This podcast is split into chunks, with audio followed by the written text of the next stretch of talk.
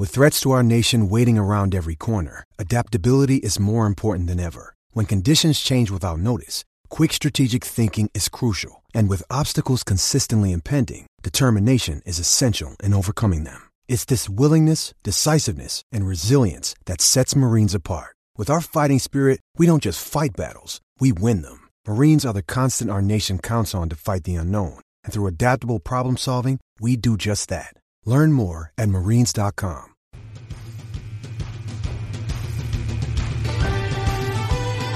Irish Illustrated Insider, our podcast. Tim O'Malley, Tim Prister, September 1st on a Tuesday. Brian Kelly meets with the media for the first time in 15 days and an action packed press conference with Brian Kelly. Some position changes. Let's start with that, Tim, because I think it's I think it's an inspired move. Uh, Osita Ekwonu moves from linebacker to running back, a power running back, and Kendall Abdur Rahman moves from slot receiver to running back yeah, the latter makes sense. It's all it's made sense since he was recruited because he was recruited as an athlete. Um, he could be a running back. I thought he'd be a running back. He started at wide receiver. He started the slot.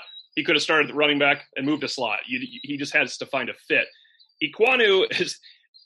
There's two people I have to credit you because you've basically said he needs to be in a spot where he can react. He's too good of a football player to be, you know, paralysis by analysis. And number two, and I haven't found out who it is, whoever said it on our message board in July, that Osita Ekwonu shouldn't be moved to running back. Show yourself on our board again. Nice call. that is very good. You, I think you were laughed off the stage too. So that is uh, that's impressive. Now, yeah, Ekwonu. I mean, originally we were hearing Viper end, and that made sense because it's yeah. just a reaction. The ball snapped, get after it. Now, you know, at running back, you got to be a little bit discerning in in, in yeah. picking the hole and the, the the gap that you want to go through. But still, Ekwonu was a really, really good high school running back he has great size. It fills the role, perhaps, of you know a pounder. Now it's a crowded house back there. Jahmir Smith, uh, Brian, Jahmir Smith. I'm sorry, Brian Kelly said that he's missed some time. Um, and and uh, C'Bo Flemister said some good things about him as well, and we know that they've liked him on the goal line. But Ekwonu really kind of fits the bill. We may be jumping a gun a little bit there because I'm, I'm not saying that they're necessarily going to be uh, in the rotation of running back. But we know one guy that definitely is, and that's Kyren Williams. Yeah, Kyren Williams um, basically announced as the starter. Um, I, I don't want to take anything away from Kyren Williams, but it's clear that not only Jahmir Smith, but Jafar Armstrong has missed a significant amount there's, of time. There's no doubt about Jafar Armstrong now missing, um, missing yeah. time. Uh, he's back now because Brian Kelly mentioned he had a pretty good scrimmage on Saturday. I would expect him to be out of the mix almost, com- you know, other than special teams, out of for Duke. I, I think you just kind of roll with what you have. And part of the reason these guys moved, honestly, in the first place is because they were missing running backs in August. So, hey, it doesn't mean you're not going to beat someone else, though. I mean, now they've gotten new lease on life, and Abdur Rahman brings another level of explosiveness to the backfield, we think. I thought the best thing he said, he said two uh, adjectives for Chris Tyree. Everybody would have guessed that he's electric, but that he's tougher than they expected is what matters because that's what'll get him on the field. And it's something that he said before. And the last thing about the the move of the running backs, you know, you don't just because you moved them doesn't mean you have to bring their names up in a press conference. Right, right. And so, so yeah. right, so yeah. so obviously they've shown a little something there. Now, a couple freshman defensive linemen that are not in the mix right now, Aidan Keanaaina, which is not a surprise. Yeah. Uh, and Alex Alexander Ehrensberger, which is also not a surprise. I mean, guys that you figure needed to uh, uh, develop a little bit. But Rylie Mills is in in the running four snaps at uh, at the three technique, and Jordan Botelho again. This makes sense. A reactionary position, get after the quarterback at Viper end. Again, I don't know exactly how much those guys are going to play, but he didn't have to mention them. So obviously they've done some good things on the practice field. He did not, but you know what? You also like it because at some point this year, someone in contact tracing is going to take out a defensive tackle or a Viper and now they have Rylie Mills and Jordan Botelho waiting in the wings too. But you, you think, well, they're four deep, three deep with those guys. You're going to need them. You're going to need somebody. I mean, you've mentioned it. It's going to it's going to go through position groups when people have a positive test exactly. and contact. So you need more guys ready, and they probably know that, and they've been getting Rylie Mills ready. And I mean, people have speculated for a long time that Rylie Mills would play for every Notre Dame team except for 2018, 19, and 20 easily, and I think he can get in and play for this team. Well, that was something credit to Pete Sampson. I mean, he had an opportunity to visit with him at his home, and um, he just physically just said, "Oh my God, you know this Yeah. this guy's a man," and and we knew what he was capable of doing on a football field, and physically he's he's ready to go. So we'll see how much uh, uh, playing time he gets uh, at, at the wide receiver positions. And and let me just last thing on this running through a, a position group. I you know I don't think I'm I don't think I'm revealing anything based when you when you realize the video that Notre put out there, and people were speculating all along that the the virus has run through the team, and it usually happens by position because those guys are together. They're in Right. meetings Well, yeah. together. They're practicing together, and it makes sense. So, uh, I you know I think position moves in order to guard against that, and getting freshmen ready to play. If you can do that, uh, largely because you have, um, you know, you can you got a free year. You got a free Yeah. year with everybody, and you have a free year with uh, with the freshmen. At wide receiver, um, Brian Kelly mentioned a lot of guys. Um, one guy that he mentioned that was in my uh, report about things that that I had been told was that Joe Wilkins had a good uh, scrimmage on Saturday. It sounds like he's in the mix at both X and W. And what that does, I think, is for the opener, it kind of quells the idea that a freshman jumps in like Jordan Johnson because that is wide receiver number six. Not that Jordan Johnson can't jump right in there in games two and three if he continues to progress because he's obviously going to be with the varsity. But when you go Lenzy and Skowronek, and he mentioned Javon McKinley can play both X and W. He mentioned both Avery Davis and Lawrence Keys, and then he offered Joe Wilkins. So you're you're probably looking at one more guy that is actually practicing with the varsity. I would, I mean, we're going to guess that it's Jordan Johnson considering what he's done Right.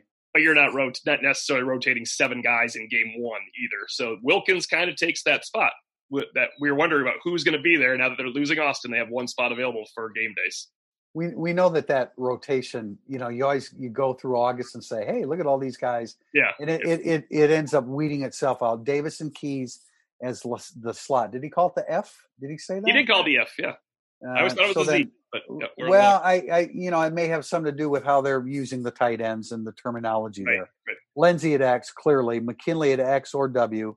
Uh, ben Skowronek, he said move to W. Move- so move uh, to W. as we had speculated in the spring, and there was only one practice, he was so probably getting time at the X. And then he mentioned uh, the three freshmen, including uh, Xavier Watson and and Jay Brunelle, who I like all three of those guys. I don't think we're going to see a ton of them this year unless it's Johnson and or COVID hits that receiver position.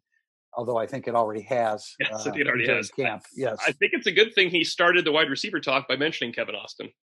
It's not out of sight, out of mind. He's saying, you know, with him out, he's been gone. These guys have stepped up. If you, he's obviously very positive about what Kevin Austin's going to bring to the team. You know, Brian Kelly's not mentioning his name. If there's anything Kevin Austin's done wrong in the last month of rehabbing, he is not ever going to bring his name up. So I, I just think it's good that he is still on Kelly's mind, like he's on our mind. You, Brian Kelly probably wants to see him play. As, yeah, as much as he avoided saying it last year, he's yes. free in saying it this year because he's confident that they'll, he'll be coming back. Uh, one, I want to mention this was something that uh, again mentioned the other day. It was an observation that was passed on to me, and the quote was something along the lines of "That's the fastest Notre Dame defense I've seen in a while," or something along Mm. those lines. It was presented to Brian Kelly as fastest defense in the history of Notre Dame. I didn't write that, No, and that he- wasn't said He wouldn't know that either. no, no, but uh, a very fast defense, and and I mean he he backed it up to a large extent. yeah, he said you. It, I think he used. uh You could hear it. You could hear the contact. Uh They can come under control, and you can hear the contact. And he made a good point. He's. I think he kind of wishes sometimes they wouldn't come under control and make such good contact because it's against his offense, and he'd rather see the offense do well against the defense too. But uh it's the fastest Notre defense is is interesting to hear. Uh Shaun Crawford seems like he's a safety. That could be part of it. Um, it, he basically said he again he is playing safety right now. You figure that means the buck is very quick. They've settled on a buck. He didn't tell us who. He- yeah, I want I wanted to quickly follow up with a question, but you know damn well it wouldn't have been asked. Yeah, But- that's not happening. So uh, it's. I mean, if you think about the edges, Ovie Oghoufo, Ade Ogundeji, that's your, your your speed is everywhere. It's not just the back seven. So this is a that I'm really looking forward to seeing. And, and Drew White plays super fast when he diagnoses the run. He's he's he right really, on it. He really does. I, I you know I like the move of Crawford to safety. If you're uncertain about the other guys, and I'm not saying Isaiah Pryor won't play, or that Right, Houston Griffith won't play, or DJ Brown, but it doesn't. I, I, we haven't gotten any indication that any of that group has really stepped forward and emerged. Now, Shaun Crawford's a small safety. Yeah. I mean, that is that that that is not a very big safety, and I'm sure that there's some so, situational things. And I would say that I mean, clearly Pryor's a guy that you can play in a box, right? Depending upon the situation. I was thinking, I wrote in Monday Musings, or maybe I edited out and should put it in the next one. Um, I really think that the safety is going to be a situation where, like nickel or safety or anything else, it's who you're playing. In other words, against Wake Forest with that up tempo attack, I know they lost Sage Surratt, but they are still going to be a perimeter oriented team. You really need Shaun Crawford out there more than Isaiah Pryor. But if you're going against someone where Isaiah Pryor can influence the game by coming down the alley, like Boston College, he could certainly help more against, is it David Bailey? Than Shaun Crawford yes. can, trying to yes. tackle a 260 exactly. pound bowling ball. So yeah. I think Pryor will definitely have a niche. Um, it just seems that, I mean, there are more spread teams now, right? So I think the niche goes to Shaun Crawford first but you play the Boston colleges, and there are times where you're going to, you know, Pittsburgh. I'm sure is not, sure. you know, oh, yeah. they're they're, they're going to be a. They don't have a very good running game, but they're more likely to just try to pound it. And so, uh, you know, I like the diversity. Again, I use the term inspired. I, I, think it's inspired just saying, you know what, we need Shaun Crawford at safety, and we got Nick Nick McCloud and Tariq Bracy's ready to play. Yeah. And we have we have Mike Mickens. He said some good things about Mike Mickens developing the young cornerbacks as well and he said a freshman corner is going to help us, but as you and I both know, he means redshirt freshman when he says freshman as well, and we both think that's Cam Hart. I would assume if the if the freshmen in the class of 2021 were here, I might suspect it could be one of them, right, but I right. don't think it's one of the, in the, in the freshman class of 2020. Kyle Hamilton, um, it's interesting. They said, you know, he was asked Kyle Hamilton last year at this time, Kyle Hamilton now, and he said last year he didn't even know him. Well he knew he was making plays because yeah. everybody knew that he was making plays. But if Kyle Hamilton's emerging as a leader, as a voice, uh, that's important. And I know he's such a tremendous physical talent, but when you're on the back end of the defense, man, you got to be able to communicate, and it can't just be all about your physical talent. If he is learning how to emerge as a leader, not that he didn't have that in him, but I just think that Kyle Hamilton has always been allowed to let his play represent him now you're now you're on uh, the, you're with the big boys now, and right.